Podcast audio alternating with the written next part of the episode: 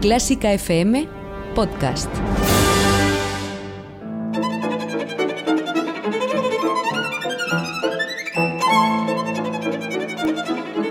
Hoy toca con Carlos Iribarren.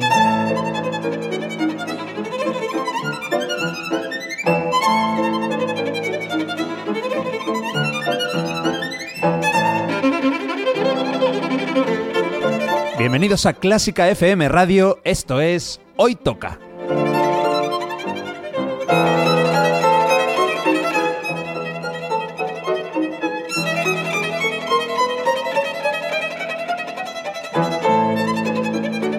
Vamos a escuchar música de calidad, de primera categoría. Algunas piezas son conocidas, otras no tanto, pero todas tienen algo en común.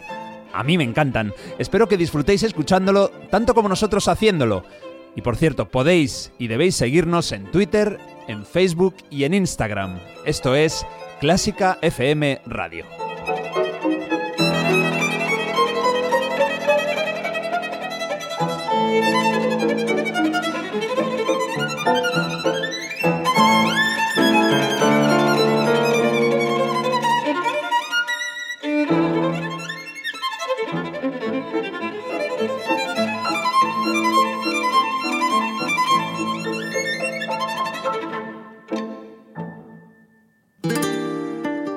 Descubre a Flamenclas, flamenco y ópera en armonía.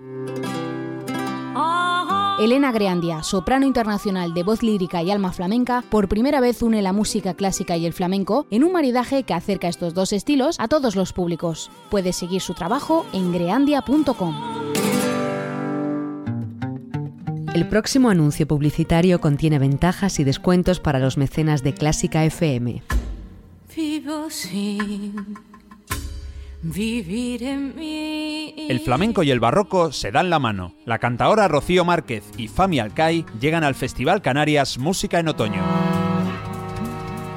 Diálogos de viejos y nuevos sones, nuevo trabajo con gran éxito internacional y premio Giraldillo a la innovación. En directo, Rocío Márquez y Fami Alcai en el auditorio del Centro Expo Meloneras, en Maspalomas, Gran Canaria, el miércoles 5 de diciembre. Más información en festcom.es. Festival Canarias, Música en Otoño. Y ya sabes, hazte mecenas de Clásica FM por solo 5 euros mensuales y disfruta de ventajas y descuentos en decenas de productos y conciertos. Hoy toca, con Carlos Iribarren. Hoy toca algo muy grande, una forma de composición espectacular e intimista al mismo tiempo. Muchos compositores han dejado un legado increíble en esta especialidad y hoy vamos a escuchar algunos ejemplos. Hoy toca orquesta completa y solista invitado. Hoy tocan conciertos para piano.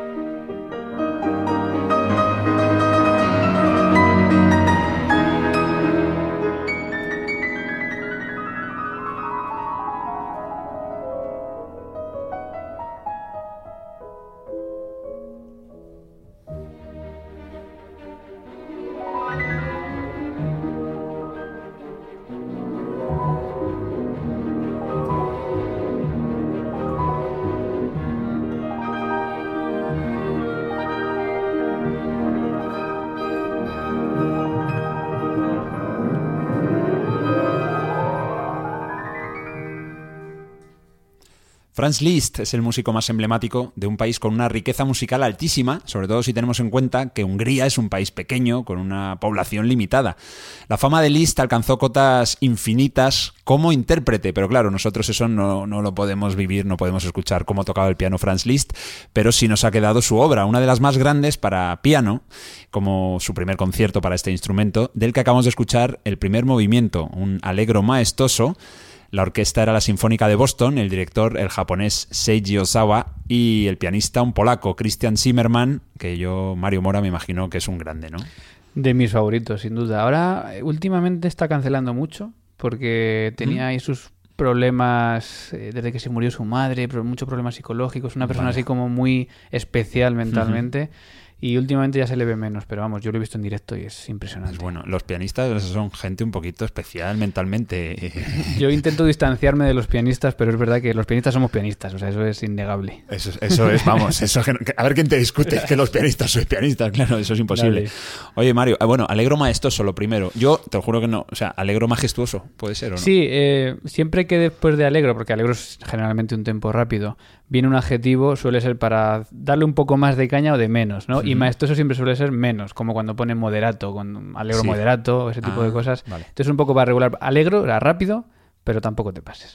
Yo al, principio he dicho que este tipo de composición, un concierto para piano, puede ser espectacular, intimista al mismo tiempo, porque combina mm. movimientos pues alegros con luego siempre viene el movimiento lento. Pero es que incluso este movimiento que acabamos de escuchar empieza cañero, empieza alegro, pero después tiene, vamos, es, Yo creo que es muy propio de Liszt, ¿no? Que es eh, el virtuosismo por excelencia de la, del piano y luego al mismo tiempo el lirismo que lo mezcla de una manera mm, yo creo que magistral. ¿Te gusta Liszt, no? Sí, lo he tocado, le he tocado mucho y, y, es un bueno, es que yo creo que para piano es de esos compositores que todo el mundo tiene que pasar por él. ¿no? Liszt, Chopin y bueno. Liszt, Chopin, hombre, por supuesto Mozart, eh, Brahms, fíjate que yo lo toco mucho y me gusta mucho y no es tan tocado. Yo creo que Liszt es más tocado que Brahms. Es más de piano. Y oye, ¿qué ¿tú has tocado concierto. Como me digas que no, ¿has, tocado como solista en algún concierto para piano? Sí, te digo que no se acaba el programa aquí. pues igual. No, sí, sí, he tenido la suerte de, de, tocar varias veces con orquesta desde que tenía 15 años. Hice el primer concierto con orquesta con el concierto de Haydn. Y, me imagino que estarías un pelín asustado, ¿no? Sí, bueno, ¿sabes lo que pasa? Que cuando eres así más joven eres un poco más inconsciente también. Y yo creo que te asusta menos o tienes menos que perder en cuanto a, bueno, pues equivocarte tienes, Tienes 15 años, pues, pues, tienes 15 años. Yo creo que la gente lo entiende, ¿no? Pero debuté con un concierto que es, que es muy tocado por, porque es mucho más sencillo, que es el concierto de Haydn en re pero que, que, no es quizá tan interpretado por los grandes pianistas, porque luego ya en repertorio así de las grandes orquestas se ve menos.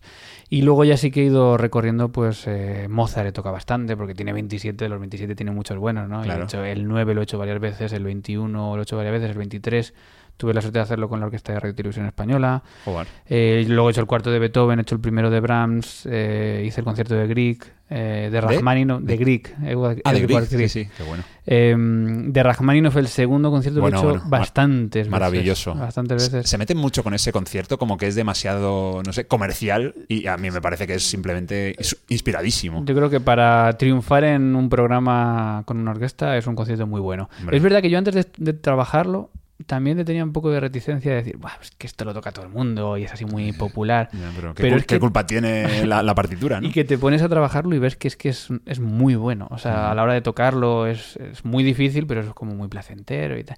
Toqué también de Rachmaninoff otra obra que es casi más difícil que la Rapsodia sobre un tema de Paganini, también para piano orquesta, y es muy complicada. Y bueno, hice también el Falla, que yo creo que todos los pianistas españoles hacemos las noches en los jardines de España ah. de, Falla. A mí no me gusta mucho esa obra. Ah, no me, acaba un poco de bajón, así, mm. no sé, tiene momentos, tiene momentos. Y luego este verano, fíjate, un, que te habría para tu lista de desconocidos, hice una obra de Finchi, de Errol Finchi, que es la égloga para piano y orquesta, para piano y orquesta de cuerdas. ¿Es inglés? Es inglés y es de siglo XX, pero suena muy, bueno, de hecho es una égloga que nos trae como sonoridades un poco también más antiguas. Ah, es muy muy interesante. Ahora te voy a bueno, solo vamos a escuchar cuatro piezas hoy, porque son más o menos largas, pero bueno, porque yo creo que son cuatro joyas absolutas. Y la de Liszt es la más conocida. Sí. ¿Eh? De hecho, me ha extrañado que tú traigas Liszt, así una cosa tan popular. pero para empezar, ¿eh? Me imagino lo que viene después. Bueno, pues ahora verás. bueno, de John Field John Field lo conoces. ¿Has tocado algo? Eh, no, conozco sus nocturnos porque siempre se dice que inspiraron a los de Chopin. pero es, considerado, tiene, tiene, paralelismos con, con, Liszt. Uno es el que has dicho. Él inventó el nocturno realmente, se lo considera el inventor y Franz Liszt es considerado el inventor del poema sinfónico, que es una forma también que me parece fabulosa. Y tiene otro paralelismo, y es que si Liszt es el compositor más famoso de Hungría, yo creo, ¿no? Delante de Bela mm, Bartok o de, no sé, Doniani, ¿quién mm. más está por ahí? Bueno, eh, eh, Field es el compositor más famoso de Irlanda. ¿no? Seguro, eso seguro. El otro paralelismo es que vamos a escuchar también un movimiento de su concierto para piano, pero no es el comienzo en este caso, sino el final. Es un alegro vivace de ese concierto número uno, este, en esto sí coincidimos, y los intérpretes es la London Mozart Players, dirigida por Matthias Bamert, un tipo importante también, y el pianista, este es menos conocido, es el irlandés Michel O'Rourke. No, tengo el placer. No tienes el placer, pues nada, aguza el oído y escucha cómo interpreta este final, Alegro Vivace, del primer concierto para piano de John Field.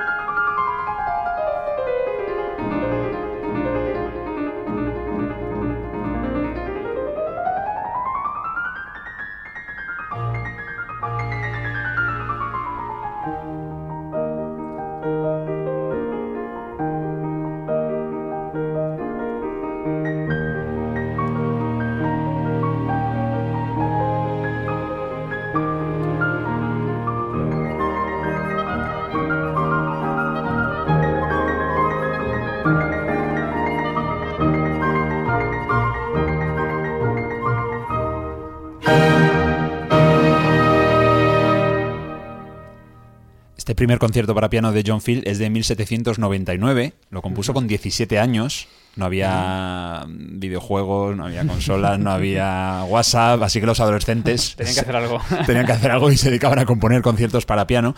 Y bueno, está un poco entre la frontera, ¿no? Entre el clasicismo y el romanticismo que se acercaba. Sí, tiene como colores de Mozart, pero un poquito también. Eh, a mí me suena a veces algunos pasajes también a Beethoven, ¿no? Y es que precisamente Beethoven también los primeros conciertos para piano los compuso por, por, esta época. Ah, vale. Pero bueno, yo si yo si no conociera esta obra, no supiera que es de Phil, pues yo diría Mozart o Sí. Me suena más Mozart que Beethoven. Sí, a ver, si has tocado los conciertos de Mozart te das cuenta de que hay un yo no los he tocado, si los has tocado tú, sí.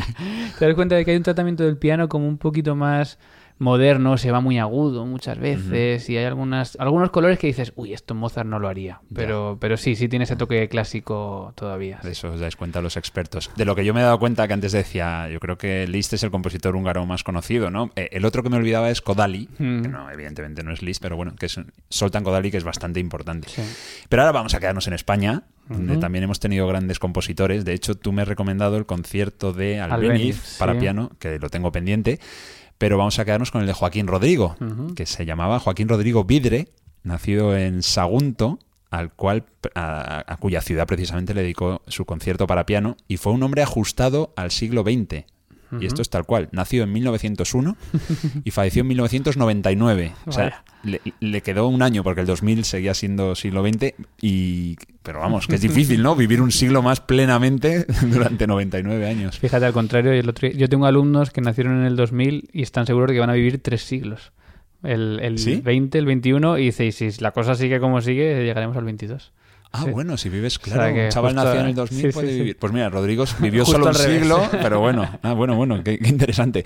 Bueno, el caso es que este hombre, a ver, tiene muchos conciertos, los más famosos son para guitarra, ¿no? Ese concierto andaluz, Fantasía para un gentil hombre, y no sé si os suena el concierto de, de Aranjuez. Por cierto, Rodrigo es marqués de los jardines de Aranjuez.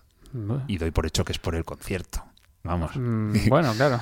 dime, otro motivo, vamos, porque compuso. Eh, y bueno, pero, digo, decía que tenía más conciertos, tiene para violín, para cello, flauta, arpa y este para piano que vamos a escuchar, que se estrenó en 1942, aunque la historia viene de antes. Se lo había encargado ya un pianista muy conocido también español de la época, que era Leopoldo Querol, de estos pianistas de momento que hacían giras, daban muchos conciertos, y se lo había encargado cuando ambos estaban en París, en el 33. Pero bueno, Rodrigo lo cogía, lo dejaba, lo cogía, lo dejaba, y hasta que se estrenó pasaron casi 10 años, ya cuando Joaquín Rodrigo estaba en Madrid. Ajá, pues se estrenó en 1942, se llamó Heroico, mira, igual que la tercera de Beethoven. Y lo que vamos a escuchar también es el final, es un alegro maestoso, igual que el comienzo del de Lich. Y lo va a interpretar la Orquesta Sinfónica de Castilla y León. Ya si lo hacemos español, lo hacemos español. El director es Max Bragado, Darman. Es mexicano, pero bueno. ¿Es mexicano? Sí. Max Bragado. Ah, yo, yo pensaba que era madrileño. ¿Estás convencido? Bueno, sé que es, que es titular de una orquesta de México ahora mismo. Yo creo que de Monterrey. Creo que Monterrey es, México. Monterrey sí, es México. Ahora es titular de Monterrey, seguro. A lo mejor. Ahora buscamos. Es que yo creo que es madrileño. ¿eh? Sí. El que no sé de dónde es es Daniel Ligorio, no, este sí es español. Este es español, pero no sé dónde es, de qué ciudad me refiero. Ah, igual la estamos liando. Ahora, cuando acabe el concierto. Sí, es español, sí, seguro. Pero bueno, vamos a escuchar la, la, música, que es lo principal. Este concierto para piano y orquesta heroico de Joaquín Rodrigo y este final, alegro maestoso. A mí me encanta.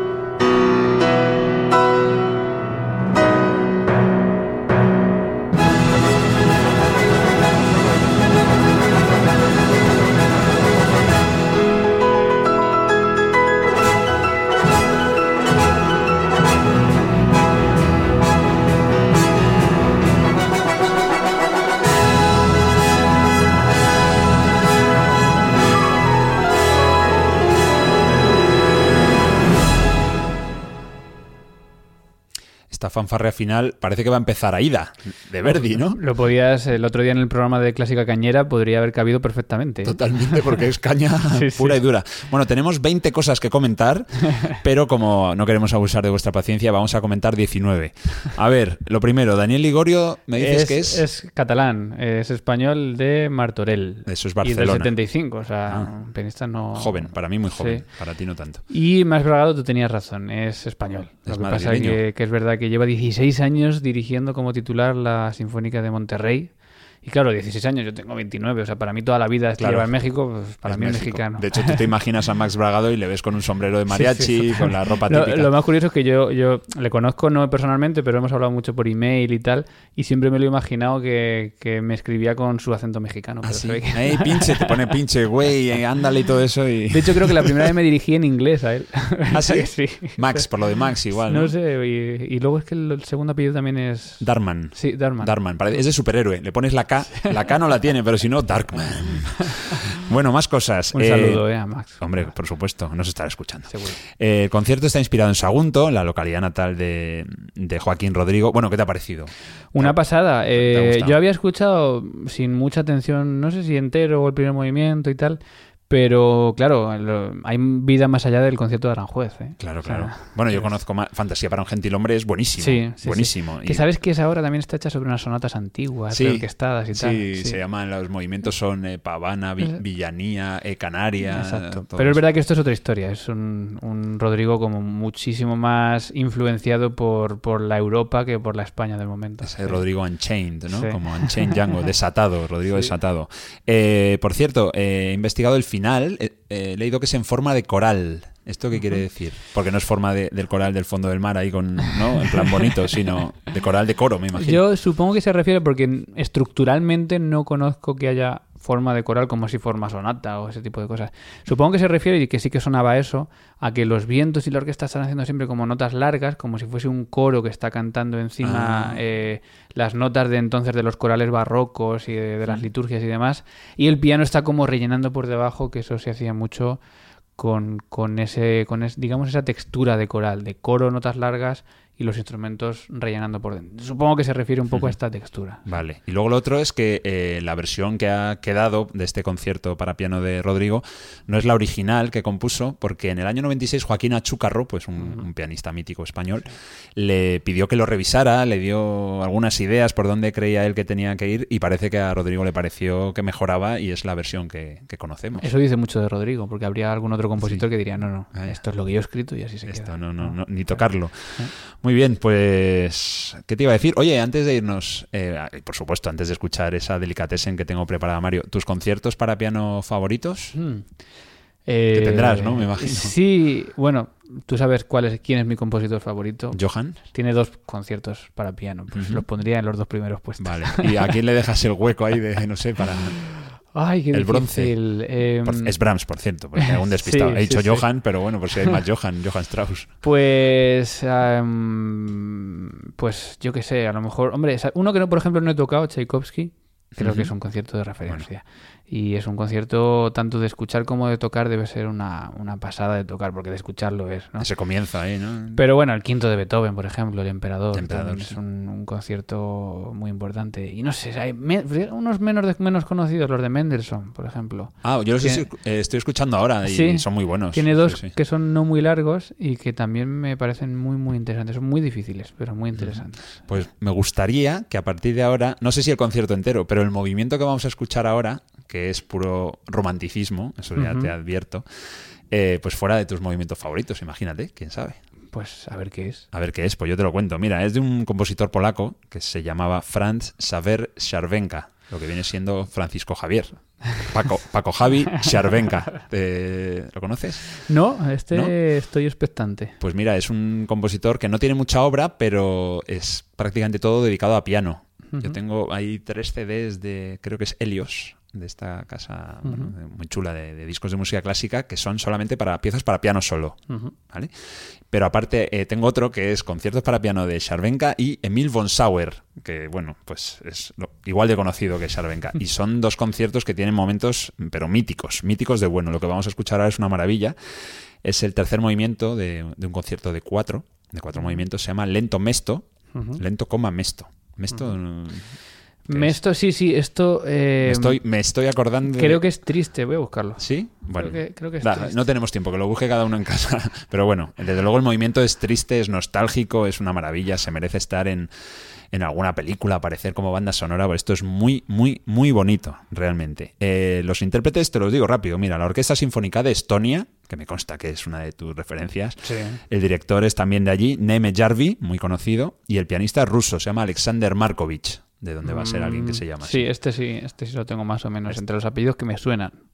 Vale, Markovich, como para olvidarle. Y nada más, son 6 minutos y 40 segundos. Que... no me ha dado tiempo a buscarlo. Bueno, por eso, que son absolutamente maravillosos. Así que nada, Mario, ha sido un placer. El mío, oye, que, que, qué buen programa de música, que me han gustado toda. Y estoy deseando escuchar esta porque si tú me la pintas así de bien, yo me fío de ti muchísimo. Tienes que fiarte. A los que nos gusta la música romántica, este movimiento, vamos, es que os tiene que fascinar como a mí. Lastimero, triste. Mesto, si es que sabes mucho. Por si cuando haga un crucigrama me pone triste, lastimero, cinco letras, pongo mesto y, y sigo con el colacao. Espero que os haya gustado esta nueva entrega, conciertos para piano de Hoy Toca. Y aquí seguimos en Clásica FM Radio. Hasta el próximo Hoy Toca.